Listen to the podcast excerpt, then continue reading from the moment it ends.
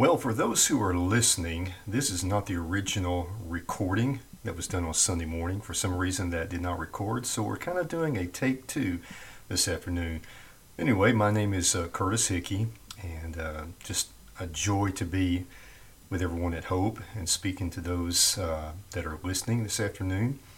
But uh, I also want to recognize my wife because, as Mike said earlier, you know, we've been married a while Mona and I, but I wouldn't be who I am or where I am without my wife, Mona, who is my rock.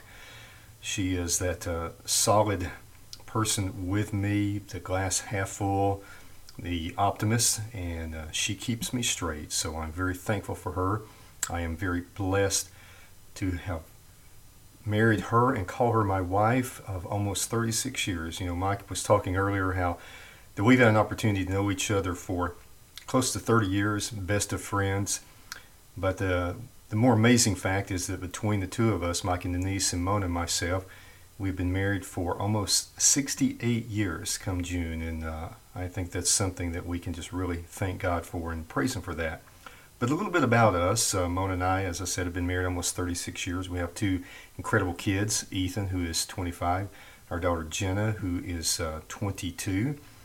And we've been in ministry now for close to 30 years, all the way from the frozen tundra of Alaska several years ago to the hot tropics down in Guayaquil, Ecuador, South America, where we currently have a nonprofit ministry called Bread of Life International Ministries that uh, works with kids in soup kitchens and pastors in evangelism and outreach, especially to kids and uh, that is currently ongoing, and God has blessed us to be a part of that ministry. But along those years of, uh, of marriage that Mona and I have, have gone down, we have had our, uh, our share of challenges, shall we say, opportunities as well to grow. And I can tell you up front that we do not have a perfect marriage. I, I want to make that clear. We're not self described marriage experts. You know, I once heard someone say that a Christian is simply one beggar showing another beggar where to find life saving bread. And I kind of feel like that's kind of who we are a couple that's been on a life journey and learning things we desire to share with others as it relates to understanding and enjoying marriage. You know, I also realize whenever I talk about marriage that I want to be sensitive to those who are not married as well as to those who have gone through divorce. I really cannot think of any family that I know well that hasn't gone through the ravages of divorce. Mona and I both have family members that have been through it, as I'm sure many of you do that are listening. And also to those who are not married yet, but uh, you know you're thinking about that someday. Hopefully, you can glean some things from this message today that will help to set you up the right way for marriage in a strong foundation. But today, as I'm talking, it's not necessarily about giving you practical things to enhance your relationship. Today is about building a foundation. Back in December, Mona and I moved into a, new house in a new neighborhood. And across the street from us, we watched as they began to, uh, to build another house. And it was on a lot that was severely sloped from the front to the back. And so they were bringing in a lot of dirt to fill that in. And uh, it was sloped so severely that we kind of looked at each other and said, you know, I don't think I'll be interested in buying a house that was built there because I'm not sure how strong that foundation is going to be. You know, as things settle over time, there's going to be a lot of cracks that appear in the wall, a lot of uh, uh, nails that pop out. And it's the same with our marriages. You know, if we don't have that strong foundation, there are going to be cracks that will appear. And depending on how strong that foundation is, how severe those cracks will be. So it really doesn't do us much good to give you band aids for your solutions if you don't have that foundation in place. And so this week, as I was uh, studying and preparing for this, and on the uh, on the subject of marriage, I thought, you know, let's look at some definitions. And, and so I began to look at some definitions on marriage, and, and I tell you, I came across one, and I, I'm like, what? I said, marriage, the act of marrying someone. And I'm thinking, are you kidding me? Uh, is that it? Is that how people think of, of marriage? So I begin to wonder, you know, in our society, in our culture, what does one think of when they think of marriage? well, perhaps it's something like this Marriage is a wonderful institution. I just don't want to be institutionalized. Or this one marriage is finding that special person to annoy for a lifetime. Or one that's probably going to get me in trouble. Marriage is like a deck of cards. In the beginning, all you need is two hearts and a diamond. By the end, you wish you had a club and a spade. It's kind of like this uh, next couple I want to talk about. On Wilma and Harry's 50th wedding anniversary, their friends and family members threw a big party.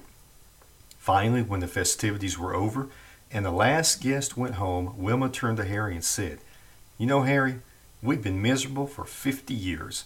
We fought every day, we disagreed on nearly everything, and I'm convinced we can't go on this way. So I'm making a commitment a commitment to pray that God will help us solve this problem. To be honest, I am praying that God will take one of us home. And when He does, I'm going to live with my sister in Grand Rapids. You know, we kind of laugh at those things, but uh, you know what? Marriage is not easy. In case you haven't noticed, men and women are different. And so you take two individuals like that and put them together under the same roof, and guess what? You're going to have some challenges. So, how do we do marriage? Well, you know, there are a lot of TV shows out there right now that uh, address the issue of marriage. TV shows like Marriage Boot Camp, Bridezillas, Married at First Sight, My Big Redneck Wedding. Ah, I think it's safe to say that marriage, as God intended it to be, is not greatly respected in our current culture. Now, as my kids like to say, oh, dad's about to get serious. But you know, there's never been a generation whose view of marriage is high enough. The gulf between the biblical vision of marriage and the human vision is, and always has been, huge. Some cultures in history respect the importance of marriage more than others. Some, like our own, have such low, casual, take it or leave it attitudes towards marriage as to make the biblical vision seem ludicrous. You know, it's bad enough that the secular world has discounted marriage into some kind of quasi legal contract that, like other voluntary contracts, can be made or broken at will. The greater tragedy is the failure of Christians to take marriage seriously. Could it be that we don't fully understand God's plan for marriage? The greatness and glory of marriage is beyond our ability to think or feel without divine revelation and without the illuminating work of the Holy Spirit. The world cannot know what true marriage is without learning it from God. In our natural state, we do not have the capacity to see or receive or feel the wonder of what God has designed for marriage to be. So, what we need to do is go back from the beginning, to go back and build that foundation if it is not in place. And the most foundational thing to see from God's Word about marriage is that it is God's doing. Marriage is God's doing. Let's look at several ways to see this. First is that marriage was God's design. It is His doing because it was His design in the creation of man and woman. Genesis 1 27 28 says, God created man in His own image.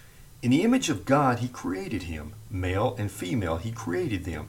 And God blessed them, and God said to them, Be fruitful and fill the earth. And then we look in depth at that in Genesis 2 18 through 25, where it says, The Lord God said, It is not good for the man to be alone. I will make a helper suitable for him. Now the Lord God had formed out of the ground all the wild animals and all the birds in the sky he brought them to the man to see what he would name them, and whatever the man called each living creature, that was its name. So the man gave names to all the livestock, the birds in the sky, and all the wild animals. But for Adam, no suitable helper was found. So the Lord God caused the man to fall into a deep sleep. And while he was sleeping, he took one of the man's ribs and enclosed up the place with flesh. Then the Lord God made a woman from the rib he had taken out of the man and he brought her to the man. The man said, This is now bone of bone, a bone of my bones and flesh of my flesh. She shall be called woman, for she was taken out of man. That is why a man leaves his father and mother and is united to his wife, and they become one flesh. Adam and his wife were both naked, and they felt no shame. Now, notice in verse 18 we find the first not good in Scripture. Now, why was it not good? After all, Adam had everything he really needed, or so he thought. You know, he had his conversation with God, he had the opportunity to talk with God day in and day out, he had all the animals, he had all the beautiful plants, but yet there was something missing. And why was that? You see, God created us for relationship relationship with Him, with our spouse, and with others. We have that vertical relationship with Him, but it's those horizontal relationships that help us grow and mature. So we see here that God created Adam, but there was no one found that was suitable for him. Okay, I can't be serious all the time, or I might lose you here. So, do you ever use your imagination with Scripture? I'll say, like, what kind of conversations did Adam have with God? You know, he had the opportunity to talk with God. You know, when God was parading, parading all the animals before him and there was no one found for him, maybe Adam said something like this You know, God, it's not that I'm ungrateful or anything. I just need someone who is like me but a little different. Someone who is sexy, sweet, submissive, and sensitive to all my needs. Someone who is beautiful but not bossy. You know, Adam, says God, something like that will cost you an arm and a leg. Hmm, says Adam, what can I get for a rib? You ever wonder why God didn't also create woman from the dust of the earth like he did Adam? Well, I believe God had a better plan. By creating Eve out of Adam's rib, he demonstrated that woman is to walk beside man, not in front, not behind. He also emphasized the closeness of the special relationship between husband and wife. I like how author David Jeremiah sums it up. The man is restless while he misses the rib that was taken out of his side. The woman is restless until she gets under man's arm from where she was taken. It is humbling to the woman to know that she was created for the man, but it is to her glory to know that she alone can complete him. Likewise, it is humbling to the man to know that he is incomplete without the woman, but it is to his glory to know that the woman was created for him. And so, this thing called marriage is God's design. Marriage is God's doing because he personally took the dignity of being the first father to give away the bride. Genesis 2:22 says, "And the rib that the Lord God had taken from the man, he made into a woman and brought her to the man. He made her and then he brought her. In a profound sense, he had fathered her. And now, though she was his by virtue of creation, he gave her to the man in this relationship that we call marriage. Are you seeing a pattern here? You know, about a year ago, I had the uh, incredible privilege and opportunity of walking my daughter down the aisle to give her to the man who is going to become her husband. And so, in that sense, even though I'd fathered her, I was giving her away. Marriage is God's doing because He not only created the woman with this design and brought her to the man like a father brings his daughter to her husband, but also because He spoke the design of marriage into existence. He did this in verse 24 of Genesis chapter 2. Therefore, a man shall leave his father and his mother, and hold fast to his wife, and they shall become one flesh.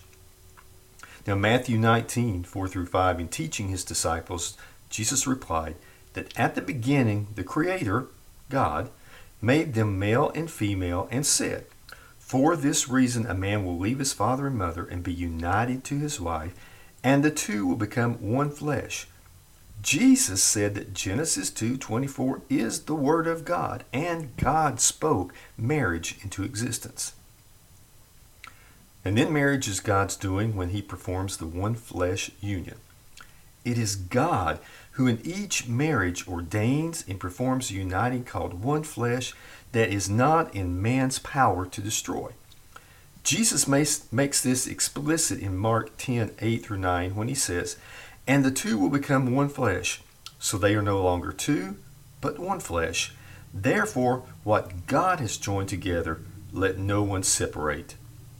And that brings us to the heart of this message that this one flesh union that God created, a beautiful thing that the world has corrupted and so casually tosses around, is actually a covenant relationship that God has established. A covenant is an agreement ratified by blood by a God who cannot lie and never abandons what he promises. Marriage is not a contract, it is a covenant. The term covenant means a coming together. The Old Testament Hebrew word basically meant bonding, almost in the sense of, of skin bonding together by using super glue. See, many couples today are in a contractual marriage, but not a covenant marriage. What are the differences? Well, a contract says, I take thee for me. A covenant says, I give myself to thee. A contract says, You had better do it. A covenant says, How may I serve you? A contract says, What do I get? Covenant says, What can I give? Contract says, I'll meet you halfway. Covenant says, I'll give you a 100% plus. And finally, a contract says, I have to. A covenant says, I want to. A covenant marriage is intended by God to be a lifelong relationship exemplifying unconditional love, reconciliation, sexual purity, and growth. A covenant is an eternal commitment with God. And so we see that marriage is God's doing because it was His design and creation, because He personally gave away the first bride in marriage, because He spoke the design of marriage into existence, as in leave parents, cleave to your wife, become one flesh. And because the one flesh union is established by God Himself in each marriage. This is the most foundational thing that we can say about marriage. So, foundationally, marriage is a doing of God. Ultimately, marriage is the display of God. It is designed by God to display His glory in a way that nothing else can. In Ephesians 5 31 32, Paul says, For this reason, a man will leave his father and mother and be united to his wife, and the two will become one flesh. And then he adds this this is a profound mystery, but I am talking about Christ and the church. In other words, Paul was saying that marriage is patterned after Christ's commitment to his church. You see, Christ referred to himself as the bridegroom coming for his bride. And Paul knew his ministry was to gather the bride, the true people of God, you and I, and betroth us to Christ. In 2 Corinthians 11:2 he says, I feel a divine jealousy for you, since I betroth you to one husband to present you as a true virgin to Christ. You see, Jesus knew he would have to pay with his own blood for his redeemed bride. He called this relationship the new covenant. In Luke 22 20, he said, This cup that is poured out for you is the new covenant in my blood. Marriage exists for God's glory. It exists to display God. It is patterned after Christ's covenant relationship to the church. So here's a profound statement God did not create marriage to make us happy. God created marriage to reveal His glory and to spiritually mature us. Now, how does He spiritually mature us? Well, you see, when, when I've done something wrong and, and, and I ask my wife to forgive me, and she offers that forgiveness to me, that demonstrates how God's forgiveness is brought to us as well. So it's things like that that spiritually mature us. So again, God not, did not create marriage to make us happy. He created marriage to reveal His glory and to spiritually mature us. So you may be saying, are you saying that we shouldn't have happiness in our marriage? No, not at all. I'm not saying that. You know, a few weeks ago, Pastor Mike used the illustration of, of the triangle in describing uh, marriage couples and and the fact that at the bottom of each leg of the triangle, on one side is man, on one side is the wife, and at the top is God. And as the husband and the wife move closer towards God up the legs of those triangle, then they are moving closer to each other as they're doing that. So as we seek God together, then we grow closer together. And marriage brings out that happiness that is a byproduct of that. You see, we have to stop asking of marriage what God never designed it to give perfect happiness, conflict free living, and idolatrous obsession. Instead, we need to appreciate what God designed marriage to provide partnership, spiritual intimacy, and the ability to pursue God together. You see, Scripture talks about if if one can put a thousand to flight, then two can put ten thousand to flight. And what better two than you and your spouse fighting together in spiritual battles? The most common misconception that Christians have about marriage is that of finding a quote soulmate unquote, someone who will complete us. The problem with looking to another human to complete us is that spiritually speaking, it's idolatry. We are to find our fulfillment and purpose in God. And if we expect our spouse to fill that role, then he or she will fail us every day. But God will never fail us. And as we pursue God individually and together as husband and wife, then that happiness and contentment that we so desire will come. This past week, a good friend of mine posted something on Facebook, and uh, he posted a picture of an elderly couple walking away from him, and he'd written under the caption or under the picture, he'd written uh, that he was on a business trip, and he'd come out of his uh, uh, out of the elevator into the lobby, and as he came out of the elevator, he noticed out in front of him was an elderly couple walking away from him, and something about them just caught his attention. So he stopped and, and observed, and he noticed that the wife had had put her arm around her husband and that he was struggling to put his arm around her. So she stopped and, and reached around and helped him to get his arm up around her. And he said, You know, I just had a moment of reflection during that time. And, and I was thinking how that, you know, I try to be a good husband, but make a lot of mistakes and I don't always do things right. But 30 years from now, I want that to be us. That, uh, that I can say, that I love my wife so much. And I thought, you know, he talked about reflection. And so the question I have for us is what kind of reflection is our marriage? As the world sees us and views us in our relationship with our spouse, what are they seeing? See, here's what they should be seeing. Every marriage should aspire to be the physical manifestation of the invisible reality of Christ and his bride. Let me say that again. Every marriage should aspire to be the physical manifestation of the invisible reality of Christ and his bride. And if you're listening to this, I don't know your situation as far as it relates to your relationship with your spouse. I have been doing this long enough to know that there's so many couples and, and even couples within the church that they're really struggling in their relationship and really having some difficulties. And many times they don't want to admit it to other people. You know, they don't want other people to know. And there are two words that really keep them kind of bound in that. And that word, two of those words are pride and shame.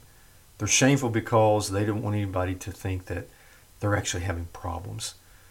And pride gets in the way because they don't want people to think that they don't have things under control.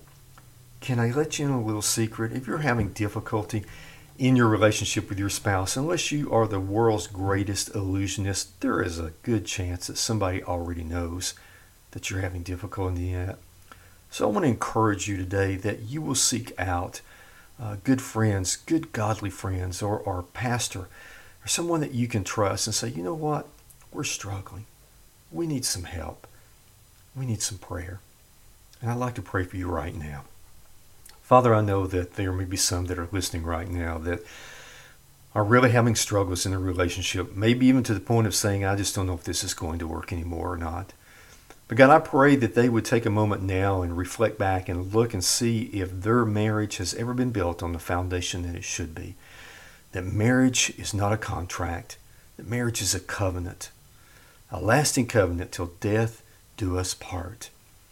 In sickness and in health, in the good times and the bad times. They made that commitment. And they did so many times in your presence where you were invited into the relationship. So, Father, I pray for them right now that they would have the courage to seek out someone to say, Would you pray with us? We need some guidance and we need some help. Thank you. God bless you.